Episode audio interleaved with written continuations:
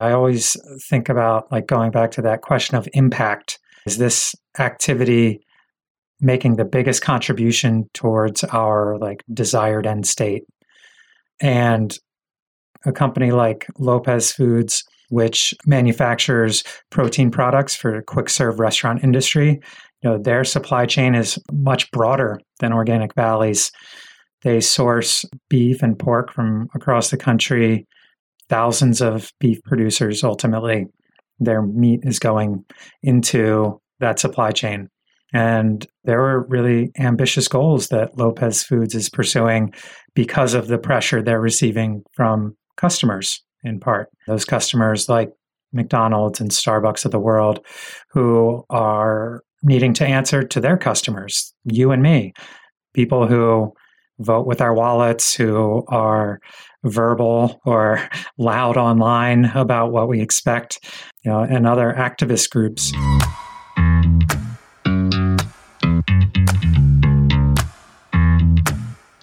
This is Evolve CPG, a community of purpose driven brand leaders who not only believe in better, but actively pursue it.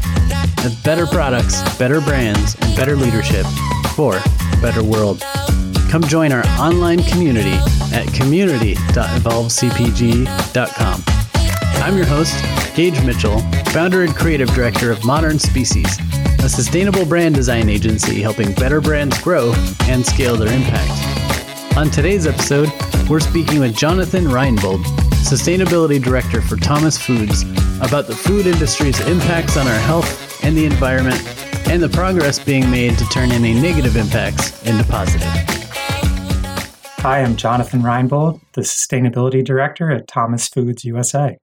Thanks for joining me, Jonathan. It's always fun to catch up and see what you're up to and chat as both sustainability nerds, though you're probably a much more in depth sustainability nerd than I am, considering your actual roles, background, and education. so I love learning from you.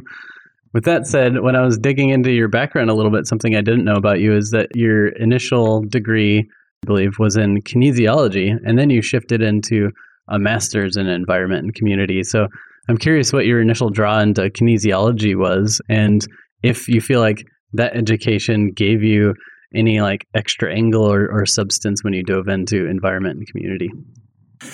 Yeah, I was really into physical education, athletic training, and that that's the kinesiology was the program at Penn State where I did my undergrad work.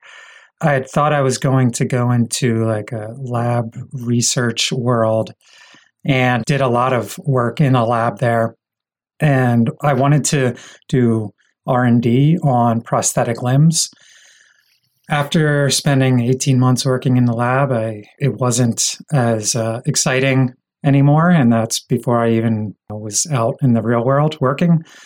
So uh, a mentor gave me some advice to make sure that I'm really passionate about the work. And that was kind of all I needed to look elsewhere.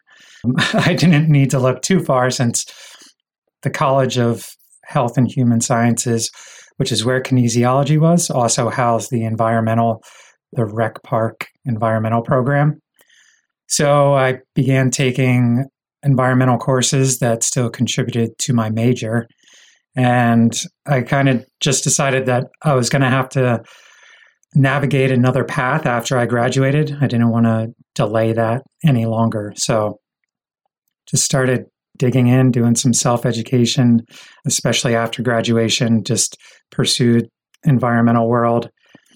Since then, you know, food has been a key part of that, and it has been the the, the tie through all my stops so far professionally. Yes, I was going to ask if that uh, interest in food plus the idea of physical wellness is kind of that tie through, and then kind of the more you learned, maybe the more you realized there's so many environmental concerns that affect food and your overall physical well being. So it, it seems to be a nice common thread through that. Yeah, absolutely. I mean, I was extremely uneducated, naive, whatever you want to say, but I I didn't know anything As we about. All were at that age, I'm sure. yeah, well, yeah, I knew nothing of organic agriculture, the impact of agriculture broadly on the environment. I just was totally unaware. And, you know, I became really interested and then passionate about that. And, you know, as a kind of knee jerk reaction to learning, I became vegan. You know, I was like, oh, animal agriculture is bad. I'm not going to consume any animal products. I I was very put off by the amount of corn and soy derived products that make up so much of the processed foods. I stopped eating anything that I knew had any corn derivatives in it. And, you know, it was a, a very, very much a diet of elimination. yeah, you know, there's not all that much left when, when you go through that. It was all right because I was extremely poor as a college student, so that was fine. But so was I, like you were left with like brown rice. yeah, there was plenty of rice and like frozen mixed vegetables. Um, nice. but I'm no longer vegan or vegetarian. I think I'm conscientious about a lot of what I eat, but there's a lot more nuance in the world of ag than um, I was aware of at the time. So, um, yeah, that's interesting. Yeah. I, I've kind of seen a similar kind of path of like when you first start getting curious about nutrition and you start being like, oh, okay, I guess I got to eliminate saturated fat and get rid of butter and get rid of all this and maybe cut back on meat and so on and so forth. And it ends up becoming this like, I think the early health food movement was just all bland, cardboardy tasting stuff because at that time that's just kind of like what what we were thinking health food was. But but then over time it progressed to be like, okay, well, let's get a little bit more real about this. Or as more information came out, we realized it's not it's not just like eliminating a bunch of stuff. It's actually putting more real stuff in your diet, like having more variety in your diet, having more different types of fruits and vegetables, and and so on and so forth, rather than like eliminating everything that doesn't work. Yeah, though I, I, have heard some people that still focus on these, like I'm only going to eat broccoli and steak for the rest of my life, kind of diets or something. So, but anyway, it is interesting how that older, like 10, 20, 20, 30 years ago, maybe movement of health food was just like brown rice and steamed chicken or something like that was the idea yeah. of health food. yeah, exactly. So you mentioned that you like ended up growing this kind of passion around food that brought you into the food industry and you kind of dove into agriculture pretty early in your career. I, I saw in your profile that you were working at Tierra Miguel Foundation. So I'm curious, like, of all the different paths that you could have gone into with food and health, what drew you into agriculture specifically, and what was your role at that foundation? Well, I I started out there. My first interaction was as a CSA member. Uh, community supported agriculture was one of the distribution models that they used. And I was a member of the farm. I volunteered while I was living in Southern California. I did move away to the to Northern California for a little while, but as I was pondering next steps professionally, I spoke with the farmer and asked if I could come and just work on the farm for the summer as I was, you know, figuring out what I was going to do next. I was looking into grad school, wasn't certain I was going to head that route, but I said, "Hey, I'll come down. I'll sleep in a tent. Just let me uh, pick some fruit and vegetables for you for for a few months." And they said, "Sure, come down. You can even sleep inside." so uh, no it was a, a, a great start. The foundation was a nonprofit organization, ran a farm. It did a lot of farm to school work. So shortly after I started there, I was accepted into grad school, and the organization received a grant from another nonprofit, and they were in need of a farm to institution program manager. So I, I was hired into that role, and that was a really impactful progression there because that became a core part of my graduate studies at Antioch University, focusing on environment and community. I was working with the role was like get more local fruits and vegetables into institutional meal programs. And from my end, I was going out into the community, recruiting farmers from in and around San Diego County and bringing them together to develop a aggregated supply chain to meet those institutional market demands while our partner nonprofit organization worked on the institutional side. So we worked closely together, and um, it was a great opportunity there. Direct engagement with farmers. I also got the opportunity to work on the farm itself, so I wasn't totally unaware of what I was asking farmers to do. And it was a great learning experience. And as I was nearing the end of my graduate degree, the executive director position opened up, and I I was hired into that role. So I stayed with Tierra Miguel for another year or so after graduating before moving on to Organic Valley, where I led sustainability there. Nice. I love how you started out with the idea of I'll sleep in a tent and help pick some produce, and ended up the executive director a few years later or something. That's yeah, that's yeah. pretty awesome. It was very. It was unexpected. That's for sure. yeah. It sounded like you were doing a lot of like community building and supply chain stuff or whatever in San Diego too. That that's um, really interesting. Was that all part of the foundation work, or was that something separate? Yeah, it it was the the organization had a couple large projects that they were leading that I got to be involved in. One was a food system assessment and action plan. So there was a lot of engagement with elected and appointed policy officials throughout the county and the city of San Diego as well. So that assessment and action plan was uh, developed by uh, UC Davis, but Tierra Miguel was the uh, grant recipient that brought together all the partners. And then the the farm to institution work that covered the the two year time frame, and that again was bringing together those different key stakeholders. The county had a vested interest in getting more local healthy produce into schools and other institutions. And obviously, the farmers had interest in having additional revenue streams. The challenge is always uh, making price points match for the different stakeholder groups. And they didn't always, but you know that was that was obviously an objective there. Nice, cool. That makes sense. I've seen so many cool things from California area over the years of different food supply chain, like health kind of initiatives, especially even with kind of government, like whether it's schools or, or other things like that from a procurement standpoint of helping set better standards around, like you said, buying local, ideally buying organic or whatever else they can to try to improve like nutrition in schools or, or different programs like that. So I love that California is always kind of leading the way in some of those charges. Yeah. Yeah. It, it'd be good to see more fast followers, but.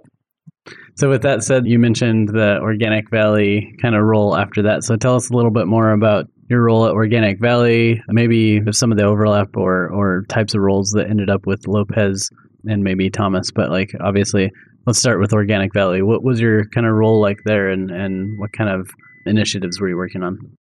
So I was with Organic Valley for about eight years, starting in 2011, and I led the sustainability department.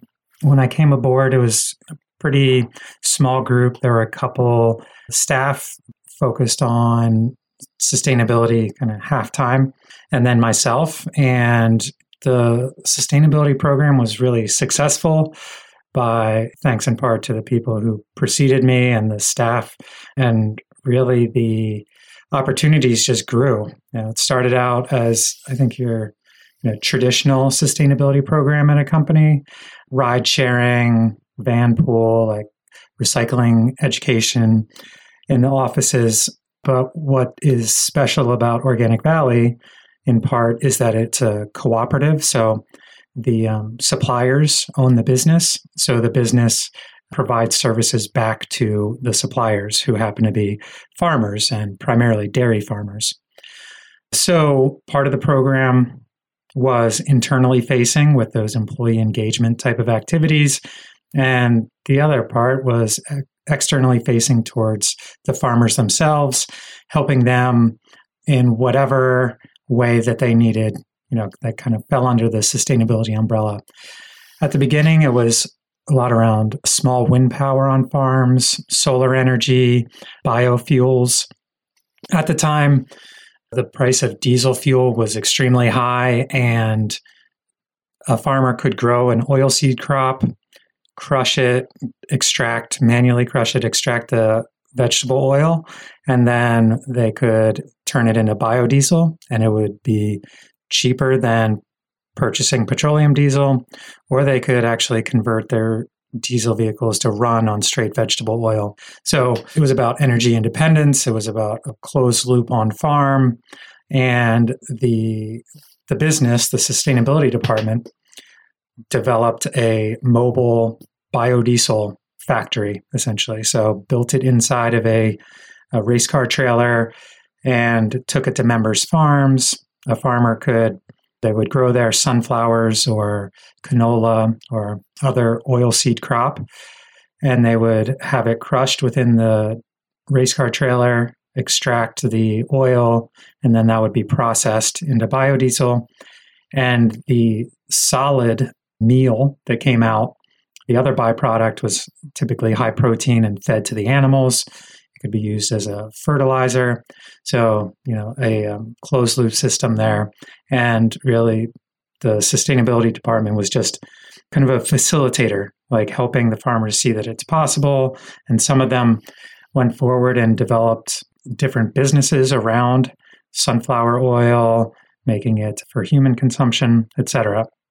And by the time I left, you know, climate change was much more prominent on the minds of folks, and California was leading in this regard, helping farmers develop carbon farm plans.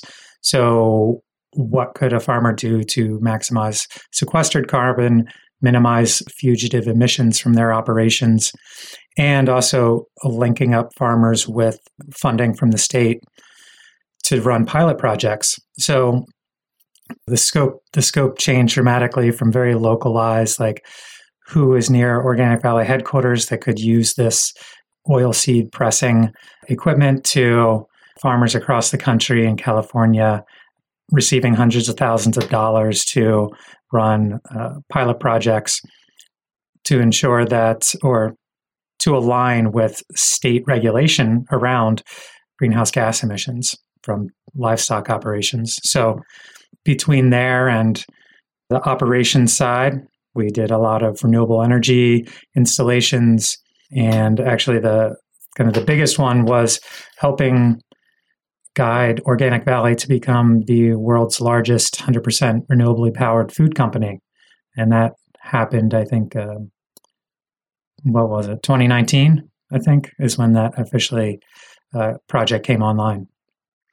That's amazing. So many different initiatives and projects like going on at once. I'm curious, like in a for those who haven't been a sustainability director or don't have one at their company and are maybe curious about adding one, how much of your time do you feel like in that role at least was set aside for like coming up with sustainability or impact strategies versus actually going out and collecting data and measurements and so on and so forth versus actually running initiatives like program managing things like that bio biofuel versus also then storytelling, like the either internal storytelling of getting everyone internally aligned on your goals or success, or maybe external storytelling around telling the world what you're up to? I, I don't know. I don't know the breakdown. I know that you know the the head of the group was spending a lot more time kind of telling what was happening than doing. The rest of the team, they were the ones who are now, whether it's writing grants to fund those cool on farm projects or working with uh, solar developers to make those projects a reality, I was my my role was to try and align all of our activities for like a shared common purpose. You know, what was the like guiding light uh, for the department, and it was always to minimize the negative climate impacts of the business and kind of all of the the whole supply chain. So, you know, how did each activity fit in and how are we accomplishing the biggest impact was a question we had to constantly ask ourselves. And then, you know, my role a lot was just getting the the executive buy-in and that came through presentations to the board of directors. Uh, came from like generating public support for the work we were doing. That's how we first met by publishing a sustainability report. Can't remember, we did three or four of them together, but there are, you need the support, but you also need to demonstrate that the investments you've made are successful already. So that way you can get more support, whether it be more staff or a bigger budget. There's always more to do. And obviously, the world needs a much larger investment in climate action than we've seen to date. And it was always a, a difficult sell. But I think increasingly now we see that a business that focuses on sustainability they tend to be more profitable and have a better reputation than their competitors. And that holds true in many different categories from automobiles to cereal brands to dairy companies. Yeah, that makes sense. It's interesting because I think different companies enter this sustainability kind of focus in different ways. I think like some companies maybe just start with more of the transparency or like, well, okay, let's just actually start measuring our materiality or something like that, just so because they don't even know where they're doing well or doing poorly. So like starting with that measurement makes sense. Whereas some companies, I feel like Organic Valley is more in this category. They've just been a pioneer in sustainability for so long. They were just doing a ton of initiatives. And so like the doing had happened like 25 years before they actually started doing any storytelling and maybe there was like sprinkled bits of measurement and stuff but in between but they were just doing it to do it because they knew it was the right thing to do and then later realized oh i guess we should probably share some of this story with the world. So do you feel like the industry as a whole is shifting from less monitoring and more towards the doing now? Or do you feel like it's it's just always going to be dependent on the individual company and how much they've done in the past? Yeah, I think it, it really varies for a company to make like a significant change to acknowledge that maybe they're not as good as they thought is extremely difficult. And so I don't want to pick on Organic Valley. Like I think what the farmers do is really fantastic. But when we look at the sectors that are contributing to greenhouse gas emissions, globally, agriculture is responsible for 15 to 20%. And there's an opportunity to do better, a lot better. Agriculture doesn't have to be a contributor to climate change. When clustered with forestry and land use, there's there should be a target to be climate positive, to be sequestering more carbon than is being emitted.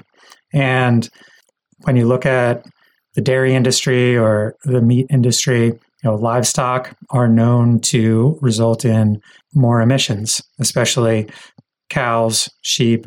Those animals produce a lot of methane from their digestive process. But there's opportunity to have a, a holistic approach in which those animals and the the farms that they live on are much more in sync with each other, where the amount of animals on a given piece of land are reduced, that almost all their feed comes from that particular piece of land. There are more perennials planted there. But right now, that's not the reality for most of our food system. There are many very good actors, but there's on a global scale far too much greenhouse gas emissions going out into the atmosphere. I don't know what the number is, maybe 415, 416 parts per million. We are well beyond where we need to be, and we need every sector pulling in the right direction. And a company that's been around 25, 30 years, it's really difficult to, you know, turn around the ship as as they say.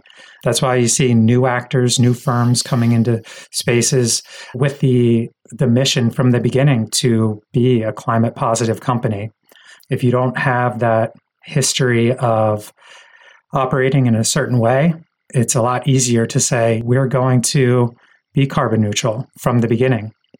You see companies like Microsoft that have made really, really aggressive commitments to be climate positive for their entire existence. They're going to remove emissions or invest in offsets that are equivalent to all of their lifetime emissions as an organization. And we need a lot more of that type of leadership. So kudos to them and kudos to the companies that are coming in now with that mindset. We're going to see a lot of companies just not be able to make the switch. The large oil and gas companies that are making minor investments in solar and wind for arguably PR reasons while they're still trying to profit from their fossil fuel investments, those companies are bound to fail unless they make dramatic shifts. We're going to see solar, wind, other types of renewable energy, energy storage companies replace the long the long known names like Mobil, Exxon, and Shell, et cetera, if they're not authentically pursuing a future that's much more line with climate reality. Nice. Yeah, I love that. It's uh, totally agree with that. And you touched on one thing that I think is powerful is that these newer companies are able to come in and from the beginning kind of set some of these goals around climate positive or or other things because they start with that mindset. They're able to just build that into their business model. And that's why I often tell people that are looking to become more sustainable or impactful that it's it's just the earlier you can start the easier it will be because if you wait until you're at a certain scale that change is going to be so much harder because now your whole at that scale your pricing models your employee pay your whatever everything is already based off of the model of doing things what i would say is the wrong way so when you switch to doing things the right way there's going to be a big shift but if the earlier you can shift to doing things the right way, the more you can build your business model around doing things the right way. So it's not a hard shift. Like I've heard a lot of these conversations in raising the minimum wage or providing employee benefits or something like that. Like people that have 100 employees freaking out about having to all of a sudden shift and, and provide their employees benefits that they didn't before. Well, if they had started when they had two employees, it wouldn't be a problem at all because they would have had it baked into their business model. So I think the same thing goes for sustainability. The earlier you start, the easier it is to keep going. Yeah, I I totally agree. And if you look at it from like a, a capital perspective, investing in something, you know, new build construction is always going to be more cost efficient than a retrofit. Like you can you can make improvements to a retrofit, but you don't have a blank canvas. You're working around and a system that's already operating. You got barriers in the way. But if it's new build, hey, you just envision what you want to see and then you create it. That's why new entrants, new firms coming into a space, they're trying new things. Plenty of them will fail, but there are successes. And that's why you see companies like Tesla who they are extremely successful. There's plenty of electric vehicle companies that have failed along the way, but we're seeing more and more that are making it. We're seeing more and more electric vehicles coming out, and that's just going to continue to be the case. The financial value for sustainable solutions is increasingly obvious. And whether it is renewable energy or electric vehicles, there's it's just a point in time when it is obviously the better financial investment to go with those technologies than the status quo. So it's just whether the organization has the vision to see that point in the future. Yeah, that makes sense. Another thing you touched on that I thought was interesting is this idea of how much or or the kind of impact of the dairy and meat industry compared to let's just say more plant based kind of food industry, right? And you you mentioned like in college or right after college, whatever that you were kind of trying to avoid eating meat, uh, maybe for health reasons, but also for environmental reasons, and and you ended up with a career that was like largely dairy and meat industry focused. So I'm curious, did you intentionally shift in that way because you saw there was such a big problem and you knew there was a lot of improvements that could be made, or what, did it just like happen that you ended up in those industries and then through your work you're able to help solve the problem that you were trying to avoid? Yeah, good question. No, I, it was it was not as intentional as saying I'm going to go in and make sure they're doing it the right way because you know I didn't know I didn't know anything about the dairy industry. San Diego, there's one maybe two dairies. I never saw them while I was living there. It was all about produce, a lot of tree crops primarily. But Organic Valley was the type of organization that I was excited about. That's why I made that switch. It was a farmer first organization. And I was really excited about the idea of the farmers as price makers instead of price takers. That's something that so often is not the case. You know, farmers are the the price they get paid for their production is so often dictated to them. And for Organic Valley, which set a pay price to its farmers, which was approved by the board of directors, who are farmers themselves, and was um, stable uh, across the entire year. You know, that was really inspiring, and that brought me in. I learned a great deal about the dairy industry, and I saw really impressive models of how things can be done. And I believe that it's realistic for a livestock producer to be able to be a net benefit to the world in terms of you know the food they produce on farm and the environmental impact as well. I, I moved into meat companies, Lopez Foods first, and now Thomas Foods, because it's a another great opportunity. I always think about like going back to that question of impact. Is this activity making the biggest contribution towards our like desired end state?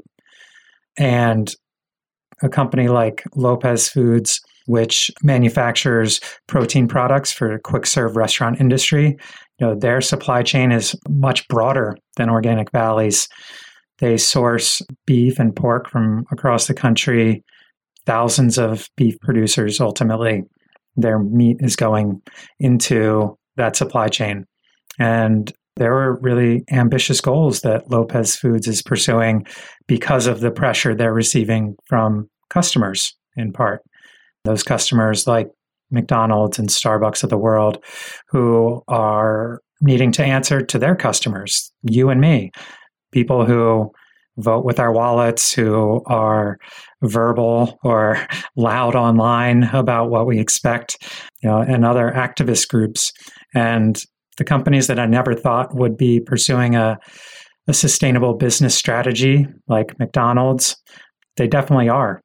From the very beginning, I was extremely impressed with Lopez Foods and you know what it's trying to accomplish. McDonald's, especially with its leadership, expecting its suppliers to help it reach those really aggressive targets that it set. So yeah, I, I mean, I came into that role with Supersize Me as my last really close insight into McDonald's. And yeah, I, I came away quite impressed. I, yeah, I, I don't feel bad about taking my kids to get a Happy Meal. I know what goes into the products. I see the quality of the meat. And moving over to to Thomas Foods now, you know, it's a company that is a subsidiary of an Australian food company of the same name that their supply chain is a bit more integrated. They raise some of their own animals. They have very, they have much closer uh, relationships with the livestock producers. They have high animal welfare uh, requirements for their supply chain, also really stringent antibiotic and hormone growth promoting expectations. And a great deal of their supply is organic and or grass fed.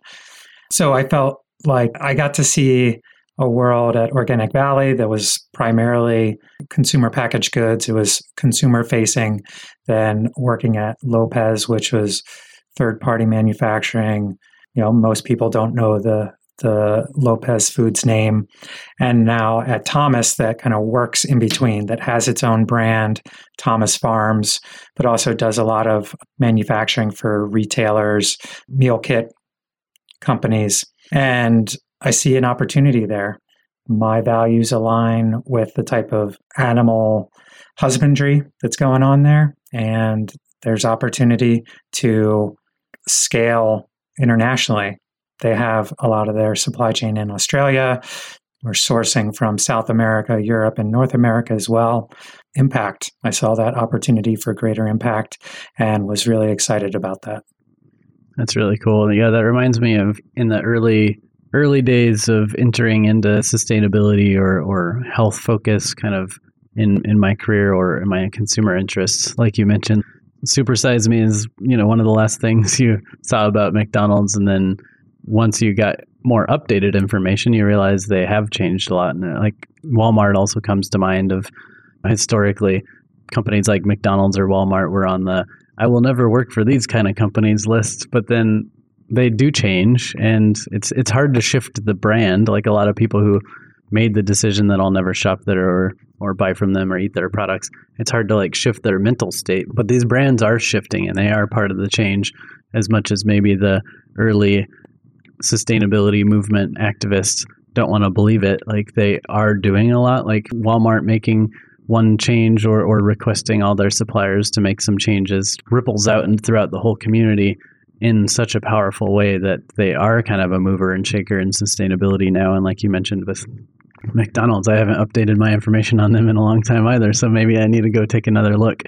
But that also reminds me of on this other series that we just started doing recently called Lunch Break. We've been kind of tasting products and kind of talking about the brand and the impact of those companies. And there's so many companies now owned by a company like General Mills, or so many brands owned by a company like General Mills and as we were digging into General Mills sustainability reporting, we realized it's like a pretty robust, impressive like materiality assessment and lots of different commitments, and they're really pushing towards you know organic regenerative agriculture and so many like big changes that 10 20 years ago you would just laugh if if somebody told you general mills cared about people or the environment but now it's like they're doing so much so what you said kind of just kind of reinforces that idea of like maybe some of us hardcore sustainability or impact activists need to do a reset on some of these companies and, and, try to dig into the information instead of relying on our biases from 20 years ago.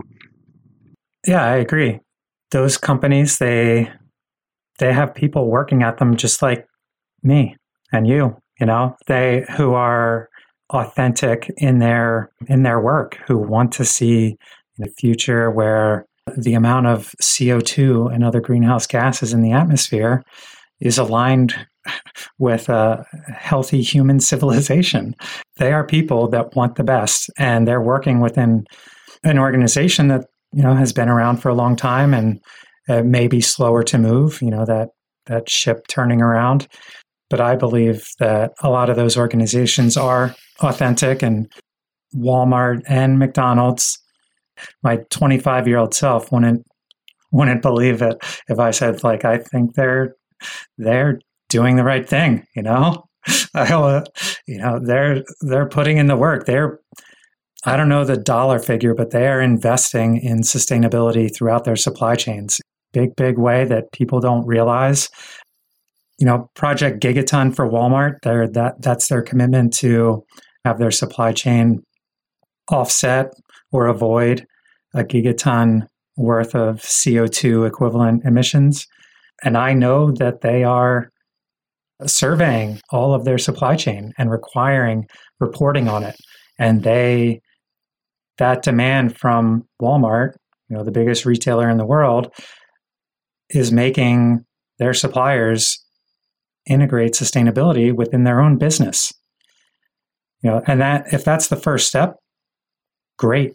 You know, those businesses may come to sustainability begrudgingly, perhaps.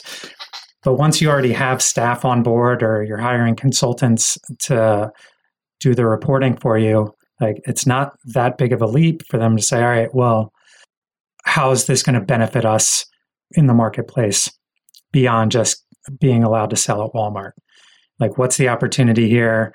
We see the market research indicating consumers want more sustainable products. They're willing to pay more for it, etc.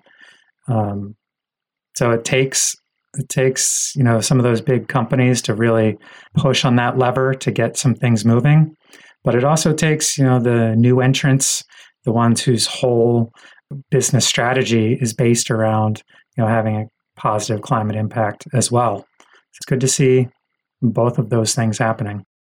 Agreed. So, since the industry is changing so much and more and more people are coming into this um, focus of trying to work towards climate positive solutions or be more sustainable or regenerative, lots of different words floating around, of course. But as brands are trying to build in more impact into their models, what kind of advice would you give for brands either looking to get started or looking to, to go deeper with their impact commitments? You know, focus on the right stuff. Packaging is a very prominent area right now for commitments. A lot of retailers are committing that all their house brands are going to meet the um, Ellen MacArthur Foundation's packaging commitment, which is that 100% of their packaging is recyclable, industrially compostable, or reusable by 2025. And that's definitely making a lot of impact. It's really positive. But for a company like the one I work for, that's animal based, such a small share of the total impact of our products come from packaging. So when we consider greenhouse gas emissions, less than 3%. It's probably less than 1%, but I don't want to understate it too much. So plastics are a big problem. We know that. They get into the oceans and the situation right now is terrible. So, do you want to put all your resources towards that? We know it's bad. Or do you want to put your limited resources towards decreasing greenhouse gas emissions? You got to focus on something. If you have limited resources, if you're just entering into that sustainability space, identify biggest opportunity areas and focus there. Don't try and do everything. I always I try and keep the number of kind of goal areas to three. Hopefully, they all have some type of um, cohesion, but we shouldn't be working on water and plastics and greenhouse gases if we only have two staff.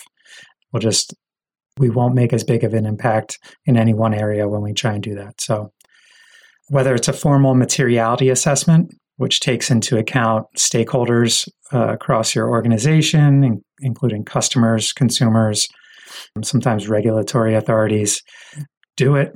You know, it doesn't need to be super formal. Just talk to the people that are engaged with your organization, find out what they think, and and then you know see what the science says, and make sure you're focusing on those high impact opportunities.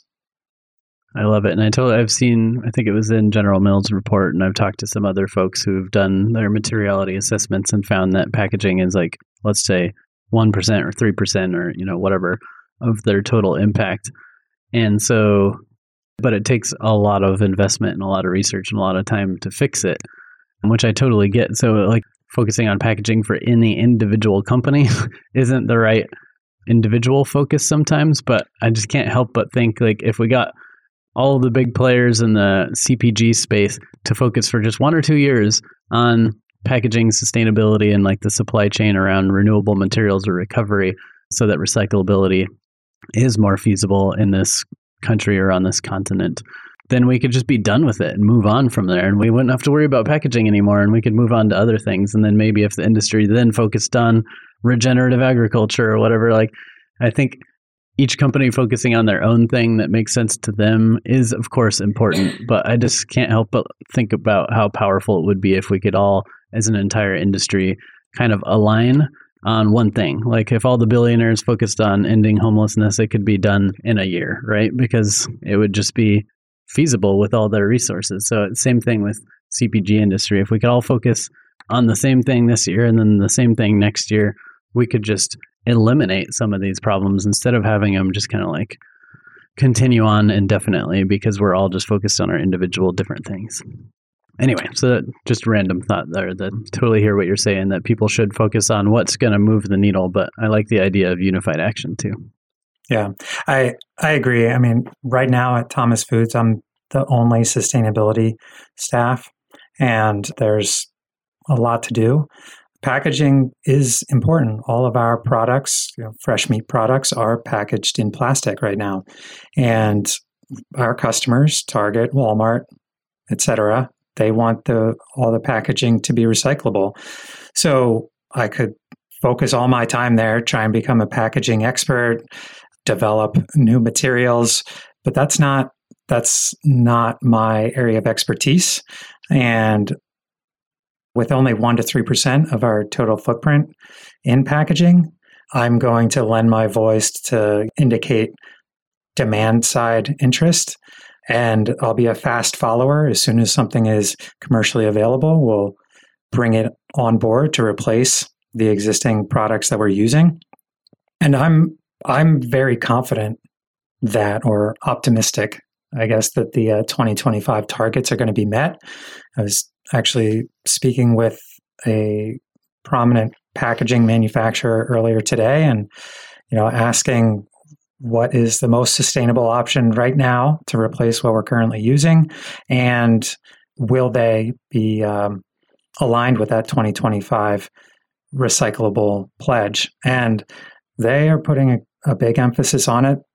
They're going to have be able to replace most if not all of their current lines that we use with a recyclable option by 2025 so so i'm aware of it staying attuned to it, but I put a lot more of my time on the um, the agriculture side, impacts of livestock on emissions. So that's where I think I have the most experience and the greatest opportunity for impact because the animals themselves produce probably 70% of the impact of our embedded within our products. So it's much more bang for the buck. Absolutely. That's awesome. I love it. I think that's a good place to wrap up. So, Jonathan, I just want to say, you know, it's always fun to catch up and, and hear what you're up to. And I appreciate everything that you're doing for the industry and going out there and just trying to be part of the change and helping some of these industries that really have do make a huge impact, but maybe flip that from a negative impact to a positive impact. So I love um, what you're doing out there and uh, love staying in touch. So keep doing what you're doing. And thanks for taking some time to come on the show. Thanks, Gage. Good to see you. Subscribe to our podcast and YouTube channel for more innovator interviews, expert advice, and leadership discussions.